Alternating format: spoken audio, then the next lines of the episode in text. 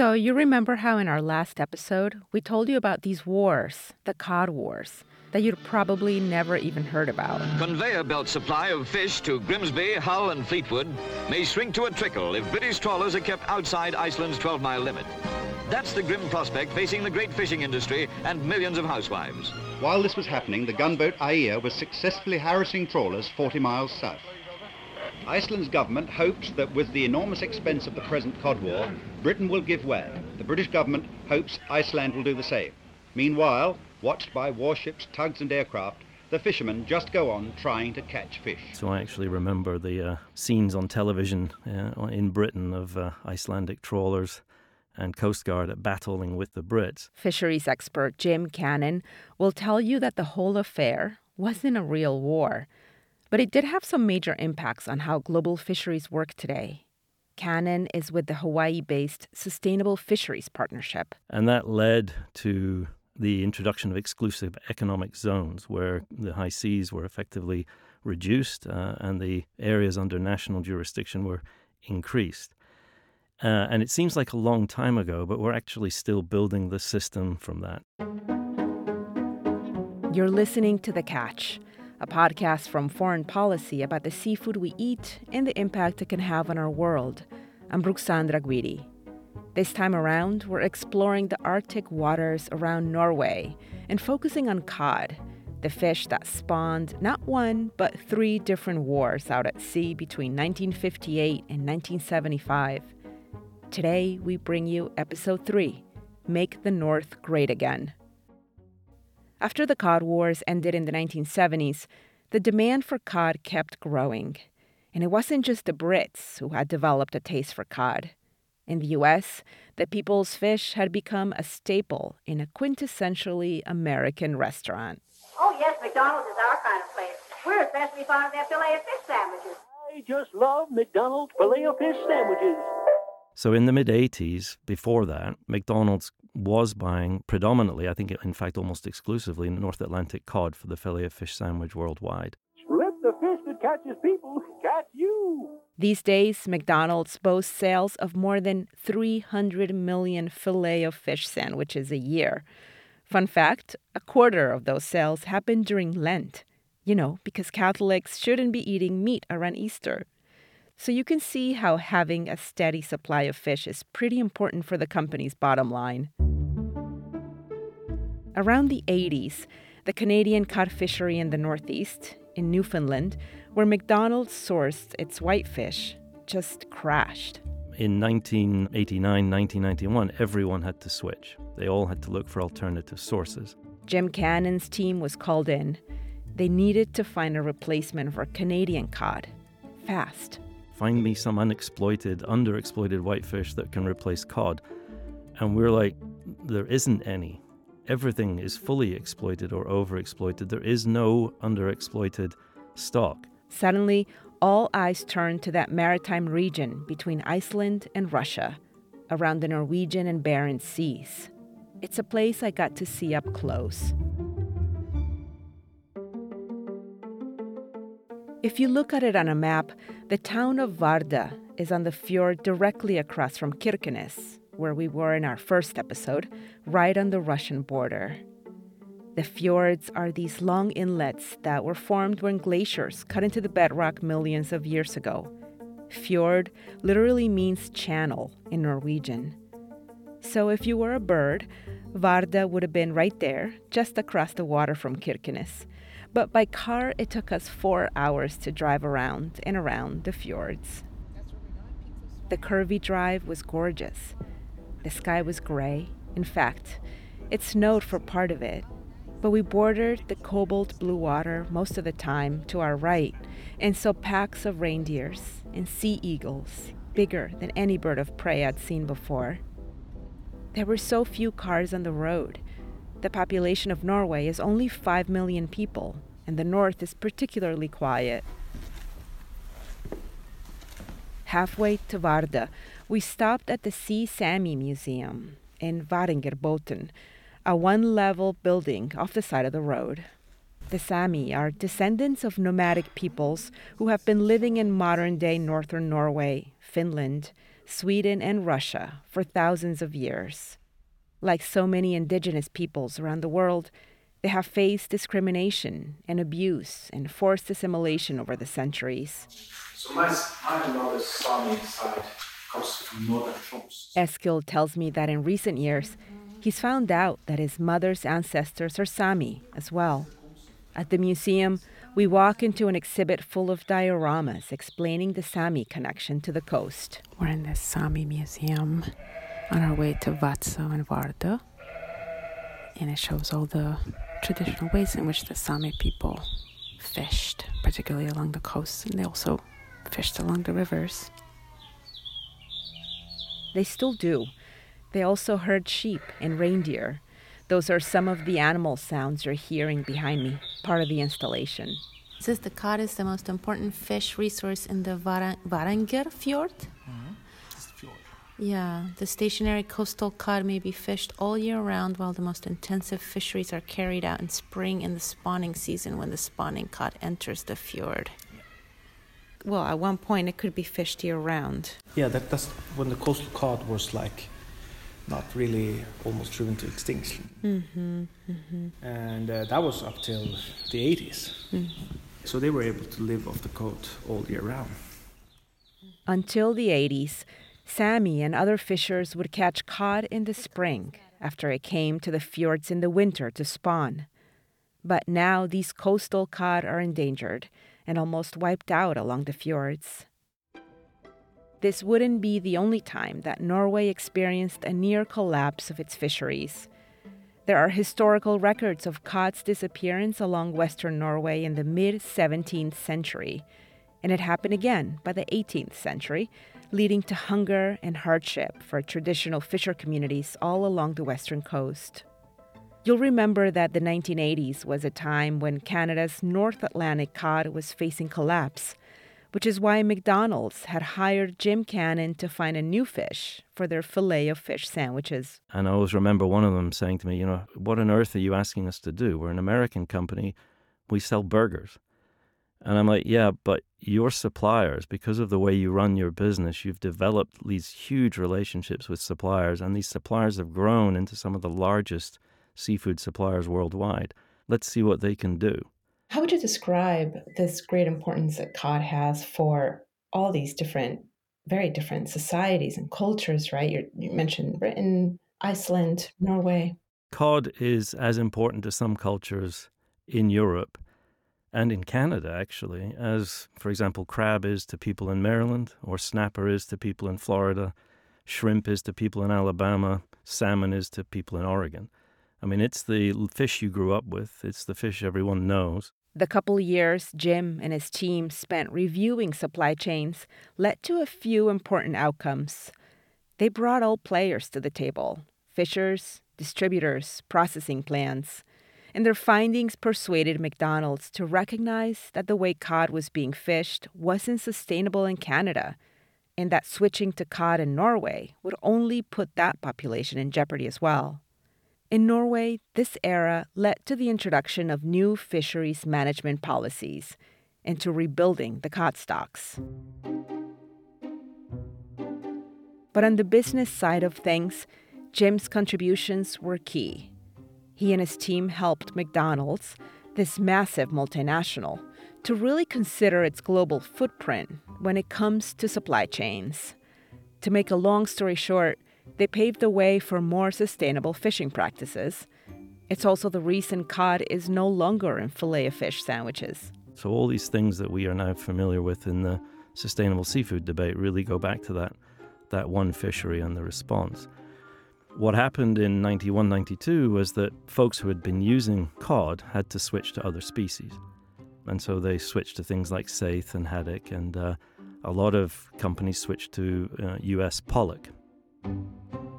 It's actually not hard to imagine what would have happened to cod around Norway if businesses like McDonald's had not taken those steps towards sustainability decades ago.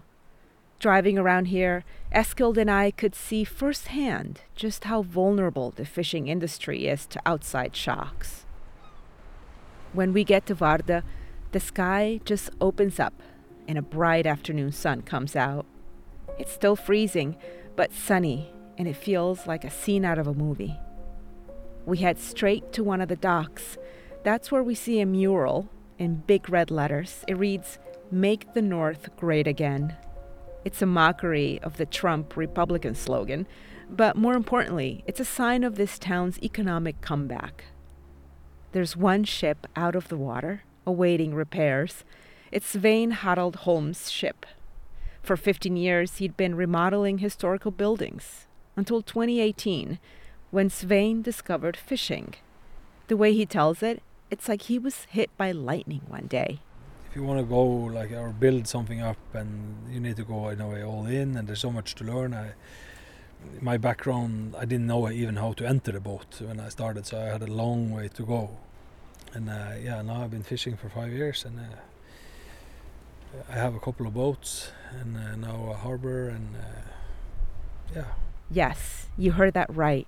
In five years' time, Svein went from not knowing how to enter a fishing boat to owning two of them. It's a short amount of time. Yeah, we've been we've been very it's been very successful in a way. Also, that we've been happy to succeed with that. No, that's really interesting because the narrative is that fishing collapsed. The fishing industry collapsed here. You were saying no, it's actually the opposite. Yeah, it, it, it did collapse. It's like I, am born in 1978, and I, I kind of grew up here. Yeah. Like I, it's my hometown, and, and I grew up. It was uh, businesses everywhere. Like right where we are standing right now was the biggest one. It was owned by, in a cooperative by Vardø people, fishermen, and industry workers. There were over 200 workers here. You could work 24/7. It was the machine was always going they were drying fish and selling it, but and there was uh, a lot of things going on. Like the cod basically collapsed during the 80s, 90s. There were a lot of reasons why Vardø's fishing industry collapsed. Newer trawlers could fish in larger areas and fish deeper and for a longer time. A 1960 civil war in Nigeria meant that demand for cod diminished there. And by the 1990s, a lot of fish processing jobs were going elsewhere to Denmark and Poland within the EU market, but also as far as China, which had lower labor costs. So um, yeah, many things happening as almost like how you say simultaneously, and then um, that led to one bankruptcy and another one and a third one, and, and f- very few fishermen. There was, uh, I think, at one time here we were down in 15 boats or something like this. It's so, very volatile, though. Yeah, yeah, it is. What is your thinking to kind of stay in fishing? Yeah, it, it is very challenging, especially for for like my type of boat is, is we are boats under 11 meters basically in this group we are fishing and uh, we are very um, place based you know we stay mostly fish out two three hours around the island. If fishing goes down in our area then we are vulnerable. So of course it's it's difficult to getting uh, very ambitious. I, I, feel myself I've been a little bit almost too ambitious now, buying and investing, and uh, now interest rate is going up, fishing is going down, and of course it's, it's, it's dangerous times. But fishing is always fickle, unpredictable, dependent on so many factors. It is a part of nature, after all. Despite all this, Svein is feeling hopeful about a local homegrown effort that should make those storms easier to weather. Local fishers in Vardø are working collectively by co owning boats and fishing together during the season so that they can keep their businesses in the hands of local families and make a living from them. The more fishermen joins, like now it's been we have like we were 15 boats or something like this, but now we are over 100 boats. But, but just since I started five years ago, at least 40 new boats came. One way they're flourishing is by going after a very coveted species, king crab. These fishers also benefit from the introduction of indigenous fishing rights that started in the early 2000s, benefiting smaller boats and subsistence practices. More on that in later episodes. We can see those boats in the water from where we're standing. The seagulls are circling them, hoping to find a catch, too. Very few of them seem to have gone out today. It's windy out. Svein says that as soon as he finishes repairing the 36 foot boat we're standing next to, he'll take it out on the water. He's a couple of months late already for cod fishing season. put it up uh, two months too late, so it's been bad weather. So you need good weather, warm weather. So we've been painting, so paint job didn't go so well. Svein is an example of what can happen when people come together to help each other out, to solve problems. Interestingly enough, Vardø is actually famous for a time when people didn't come together during a fishing crisis. In fact, it nearly destroyed the town. You see, Vardø is most famous for its witch trials. You could say it's the Salem of Norway. Back in the 17th century, more than 90 women, both Sami and Norwegian, were sentenced to death here. I'm asking Eskild if we can go to the memorial. It's called the Steel Steilneset Memorial in an area called the Gates of Hell. You know, when they did these witch processes, they admitted that this was the place where all the women that were witches convened to worship Satan and make bad weather. Right, and so the, it became a problem when there was bad weather and like there people weren't able to fish Well, all kinds of of the bad weather. all kinds of bad luck happening to the local communities were like uh, blamed on this uh, on, on various women. But it was mostly, you know, why weather so bad, and why aren't we getting any fish? Because we are great believers in God, and God will protect us. So if He doesn't protect us, there must be something, someone trying to obstruct. Luckily, the days of scapegoating women for bad fishing days, in Vardø at least, seem to be long past. We only get to drive near the gates of hell, might as well. The place is eerily beautiful and creepy, with these dramatic drops into the dark blue sea. It's almost night. We need to make it to our next interview. We arrive at a modern building in central Vardø, next to the city hall. It's the office of a local all volunteer civil society organization, Kystopprøret, or Coastal Rebellion. Inside, we meet Eva-Lisa Robertson and her cherubic baby boy, Edvin. And then we meet local school teacher and organizer Torbjørn Eriksson, a cheerful guy in his 50s. This uh, this picture now we show You can shows see the uh, picture, but the- you can this see it, but picture- you have to maybe in the podcast explain it. You If you can look closely to it, it, ex- it explains everything. Torbjørn and Eva-Lisa are showing us the cover of a book they created. It shows a trawler dragging a net across a seafloor that's catching not just cod, but also people, entire towns. And it's made in the in the 1970, long before we started. Long before we started. It's from an artist in Vadsø called Arvid Sveen. Yes. Uh, and that explain what the what the cod means to all the coastal communities in in Norway and mm-hmm. maybe in the world, I guess. Coastal Rebellion is a really unique effort. They do everything from lobby politicians for more community oriented policies. They stage parties to get people involved in fishing communities, host film festivals, and they have artists doing installations. And they also promote sea conservation. Basically, their main message is natural resources belong to the people. cod should nourish communities in Norway, not just abroad. Um, so both of you come from from fishing families, or Yeah. done fishing yourselves, No. or how does how did Uh, that? I, I think everybody that uh, lives uh, along the coast have a, a connection. Uh, my brother is a fisherman and my uncle, but not- Yeah, not my, myself. my, my grandfather was a fisherman. And my you other also- my other grandfather made uh, equipment for, for and it's, fish, it's for not only about the fishermen, No. it's also about the work in the industry on land. Yeah. And maybe that's uh, where the biggest loss Mm. have been. It, that's uh, about Exactly. the fish factories. Eva Lisa used to work at one of those fish factories or fish processing plants. She calls it her first education. Everyone in Vardø came up in those jobs, she says. Uh, and this is what the fish mean to people because they know if we don't have the fish, it's not the future for our kids. Uh, and maybe with that the fish goes down, the population goes down, and and now it's only 10 kids each year that are born in Vardø, and it used to be 20, 30, and when he w- was born, there you were 50. Hvor mange er i kullet? Yeah, 59. To be clear, Eva-Lisa's saying that in Vardø, the birth rate and the catch are tied together. And this is true for so many rural communities in Norway. particularly here in the north.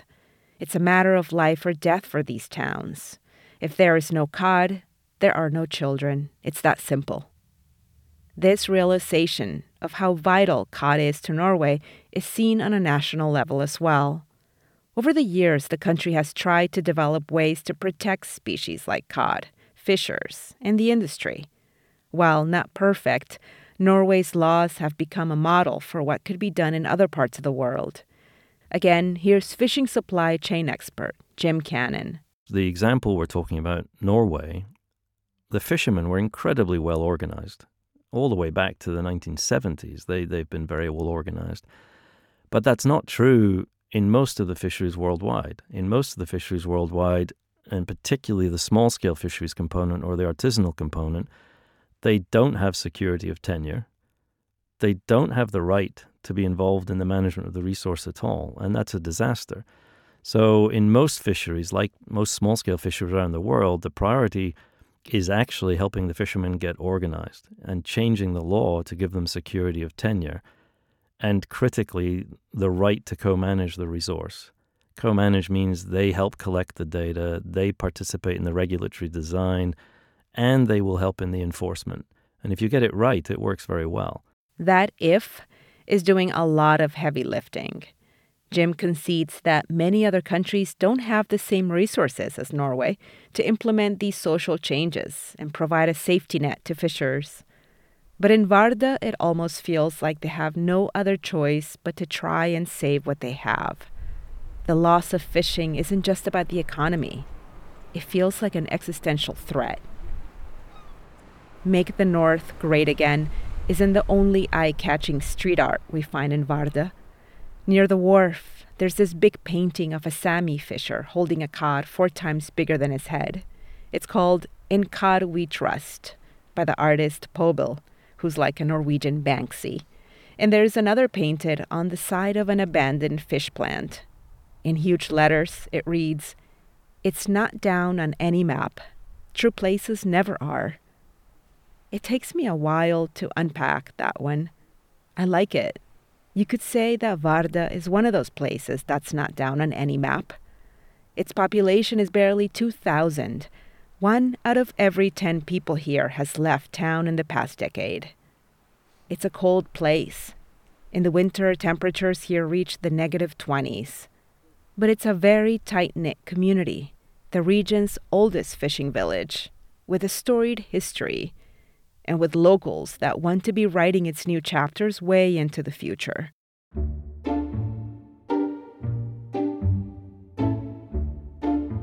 Next on The Catch. Instead of going out fishing, what if we were to bring the fish to you? We explore fish farming and whether it's a boost or an obstacle to sustainable fishing practices.